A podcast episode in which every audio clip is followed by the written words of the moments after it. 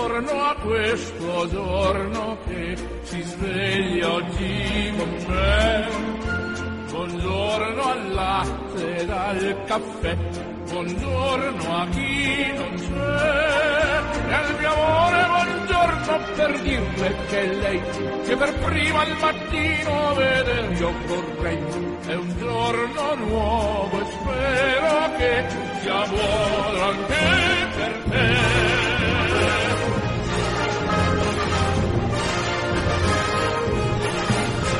tutti giunga un cordiale saluto, l'augurio di una felice e serena giornata da Orazio Corrite. Nella puntata odierna, cari amici, parleremo di epilessia, che rappresenta una delle prime cinque cause di disabilità neurologica ed è responsabile di 125.000 decessi all'anno. Allora, non perdiamo tempo, entriamo subito nel vivo della nostra trasmissione. Buon ascolto a tutti. Come un valzer la vita danzar dovrai, vestito da sera che tu indosserai. È una festa. Colleghiamoci immediatamente con la presidente della Federazione Italiana Epilessie, l'avvocato Rosa Cerveglioni. Avvocato, buongiorno.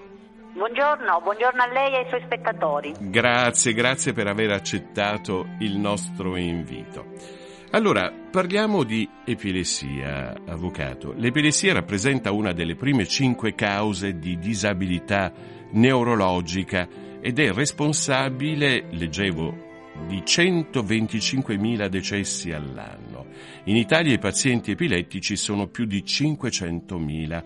Ecco, fare un passo avanti contro lo stigma che a volte fa soffrire più della stessa malattia. Questo è lo slogan scelto per la giornata mondiale 2023. Un'occasione questa, avvocato, per accendere i riflettori su una condizione che fa ancora paura anche a causa eh, della scarsa conoscenza.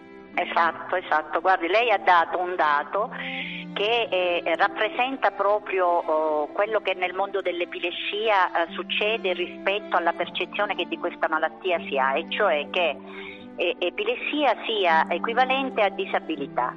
In realtà eh, nel eh, eh, fatto 100 il, la popolazione con epilessia i due terzi di questa popolazione ha un buon controllo o un perfetto controllo farmacologico o di altro tipo delle crisi e quindi è una persona totalmente adeguata, priva di disabilità, che svolge eh, una vita eh, eh, in, in tutte le sue espressioni senza limitazioni rimane un terzo della popolazione con epilessia invece che è, è, è affetta dalle forme più gravi e non ha una cura efficace e spesso queste forme più gravi sono accompagnate da disabilità.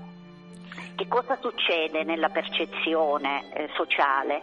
Epilessia uguale disabilità, questo espone le persone anche normodotate ad una feroce discriminazione senza ragione, senza alcuna giustificazione e questo è un gap di carattere informativo perché l'epilessia è una malattia neurologica, come eh, tutte le malattie neurologiche non necessariamente comporta delle disabilità e quindi con essa si può convivere. Ecco, c'è mm, ancora oggi eh, c'è chi considera l'epilessia un disturbo mentale, quando è invece, eh, lo abbiamo ricordato, una malattia neurologica che si può manifestare a tutte le età.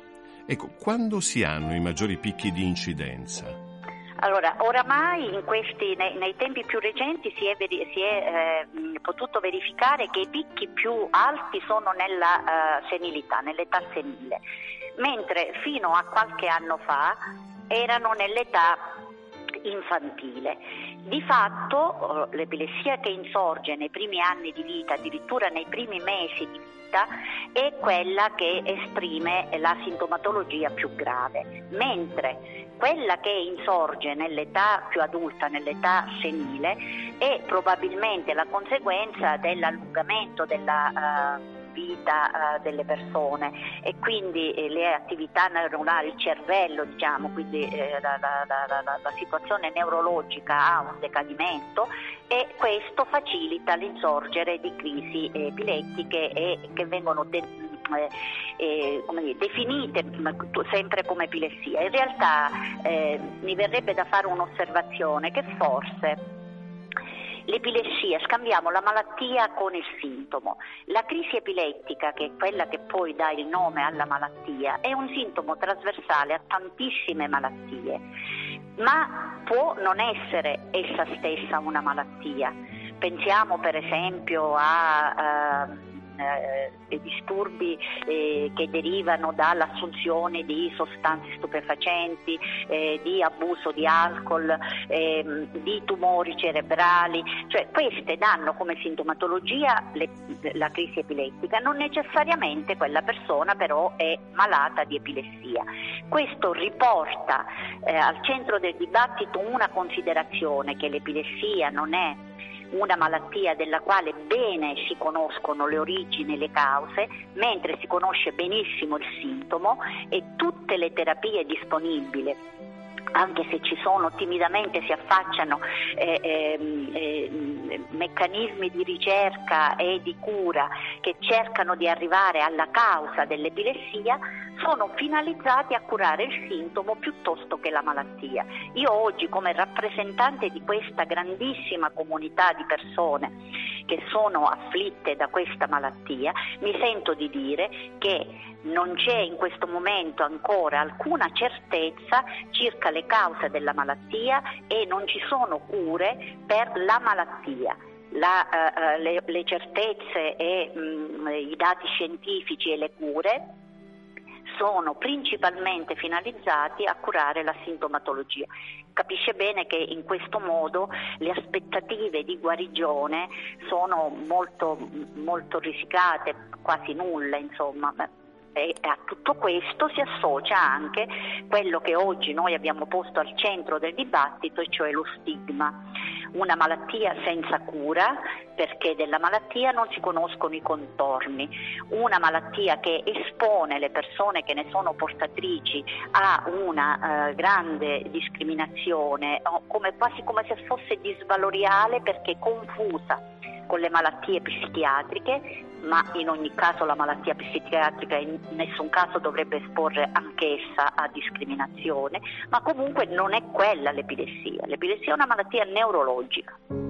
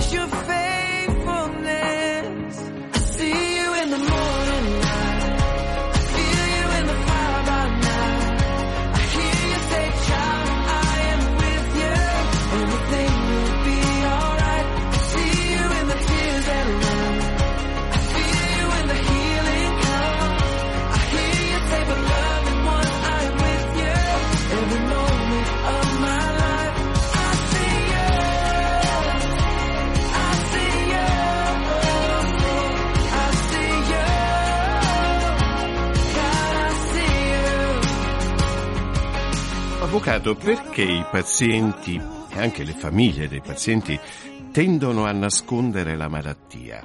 Eh, forse mm, perché la vivono con disagio, alcune volte anche con vergogna, molte volte si sentono discriminati, citati a sproposito sui media quando si parla di fatti criminosi eh, scatenati eh, genericamente dalla follia. Quello degli epilettici è tuttora un universo parallelo e poco conosciuto, fatto anche di eh, isolamento e di reticenza.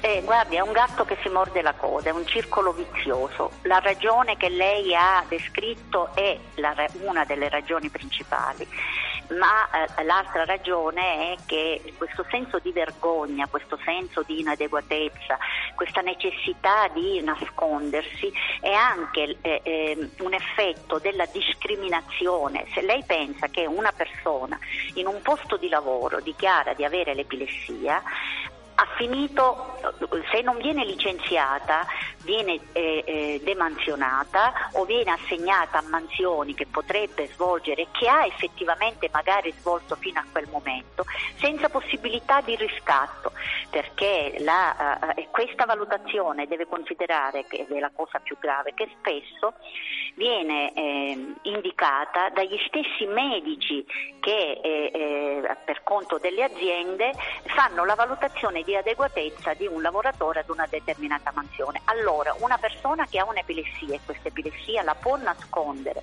perché il controllo farmacologico è sufficiente a eh, escludere le crisi, forse non ha tante altre scelte che per mantenere una qualità di vita adeguata e mantenersi il lavoro che nascondere la propria condizione, condizione che, di nascondimento però che crea comunque un disagio eh, eh, psicologico e eh, alimenta anche eh, questo meccanismo di scarsa informazione sull'epilessia, perché se, se io potessi dire in questa uh, intervista pubblica il nome di diverse persone che conosco, che sono professionisti affermati, lavoratori eh, con mansioni anche delicate, che soffrono di epilessia, forse una, dire, un moto di sorpresa potrebbe eh, scatenarsi nei loro datori di lavoro. Certamente li condannerei ad avere delle ripercussioni significative. La stessa cosa vale nell'ambiente sociale, perché una persona che ha epilessia eh, eh, viene, eh, quando questa condizione viene scoperta spesso non viene più coinvolta eh, in nessun consesso sociale o comunque diminuisce lo, il suo coinvolgimento proprio perché c'è quell'elemento di paura. Quindi le famiglie per proteggere i bambini ci cresciamo, i nostri figli eh, ci crescono con questa, qualche volta sbagliando, eh, con questa necessità di nascondere perché le famiglie per proteggerli li educano a nascondere la loro condizione se questa può essere nascosta deve considerare che ci sono tanti casi nei quali invece questa non può essere nascosta e sono i casi più gravi.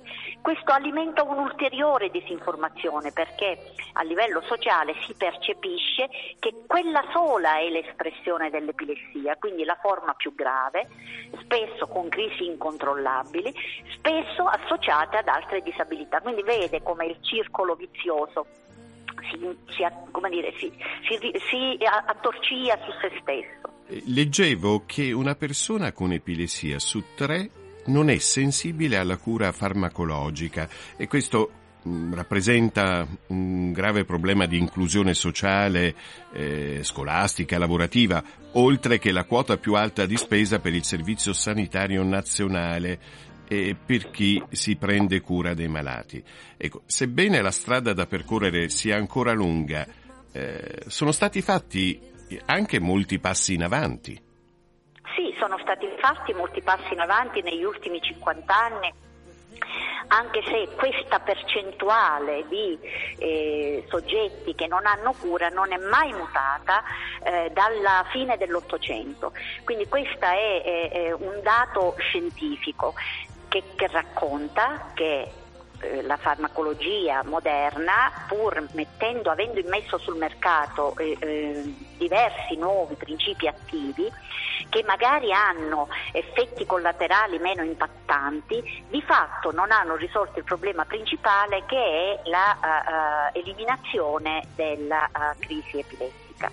Quindi il dato eh, eh, è significativo di una necessità di ulteriori ricerche, ma probabilmente secondo una direttiva differente da quella che è stata coltivata fino ad adesso, e cioè ricercare le cause della malattia e agire su di quelle piuttosto che curare e, e continuare a curare il sintomo.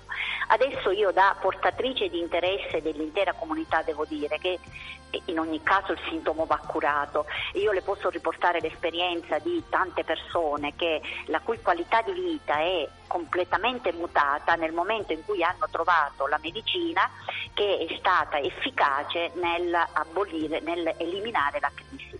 Ed è a quella che è principalmente, a questa efficacia che è principalmente legata eh, la qualità di vita. Lei pensi una persona che eh, considerando le caratteristiche delle crisi, cioè la loro insorgenza spontanea e imprevedibile, che programmazione della loro vita possono fare, non possono neanche prendere la patente, che è un elemento di libertà e anche di inclusione lavorativa difficilmente possono aspirare a un posto di lavoro perché nel momento in cui eh, dichiarano di essere epilettici non vengono assunti, se non lo dichiarano alla prima crisi vengono licenziati, quindi la situazione è questa, i miglioramenti ci sono, i farmaci oggi sono meno, meglio tollerati, hanno meno effetti collaterali, hanno probabilmente eh, fasce di efficacia maggiori, di fatto però quella percentuale di eh, incurabilità non, non, è stata scalfita per niente. Questo è un dato che le istituzioni pubbliche dovrebbero valorizzare,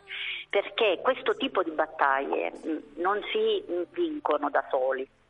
Certo. Noi per quanto ci possiamo mettere eh, la nostra faccia, la, mh, mm, mm, possiamo elencare, possiamo dare la mappa del bisogno al nostro legislatore, al nostro governo, alle nostre istituzioni sanitarie, alle nostre istituzioni eh, sociali, eh, però di fatto anche se siamo una massa di persone consistente non possiamo smuovere i sistemi Bisogna che le istituzioni abbiano piena consapevolezza di una situazione che è una eh, eh, sommersa, sommersa per le ragioni che abbiamo fino a qui elencato e che è difficilissima da portare ad emersione se non c'è un impegno istituzionale significativo.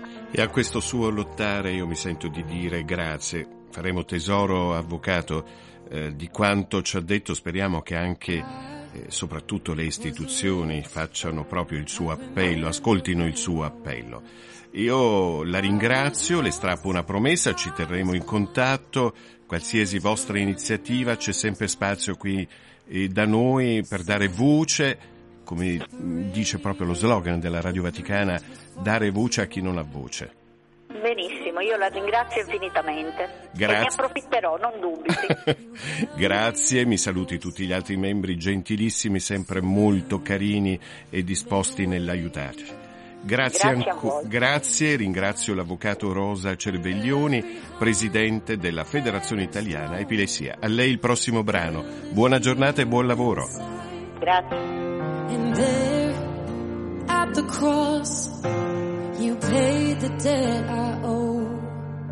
Broke my chains, freed my soul. For the first time I had hope. Thank you, Jesus, for the blood applied. Thank you, Jesus, it has washed. E termina qui il tempo a nostra disposizione. Da Orazio Coclite un grazie per la cortese attenzione e ancora l'augurio di una felice e serena giornata.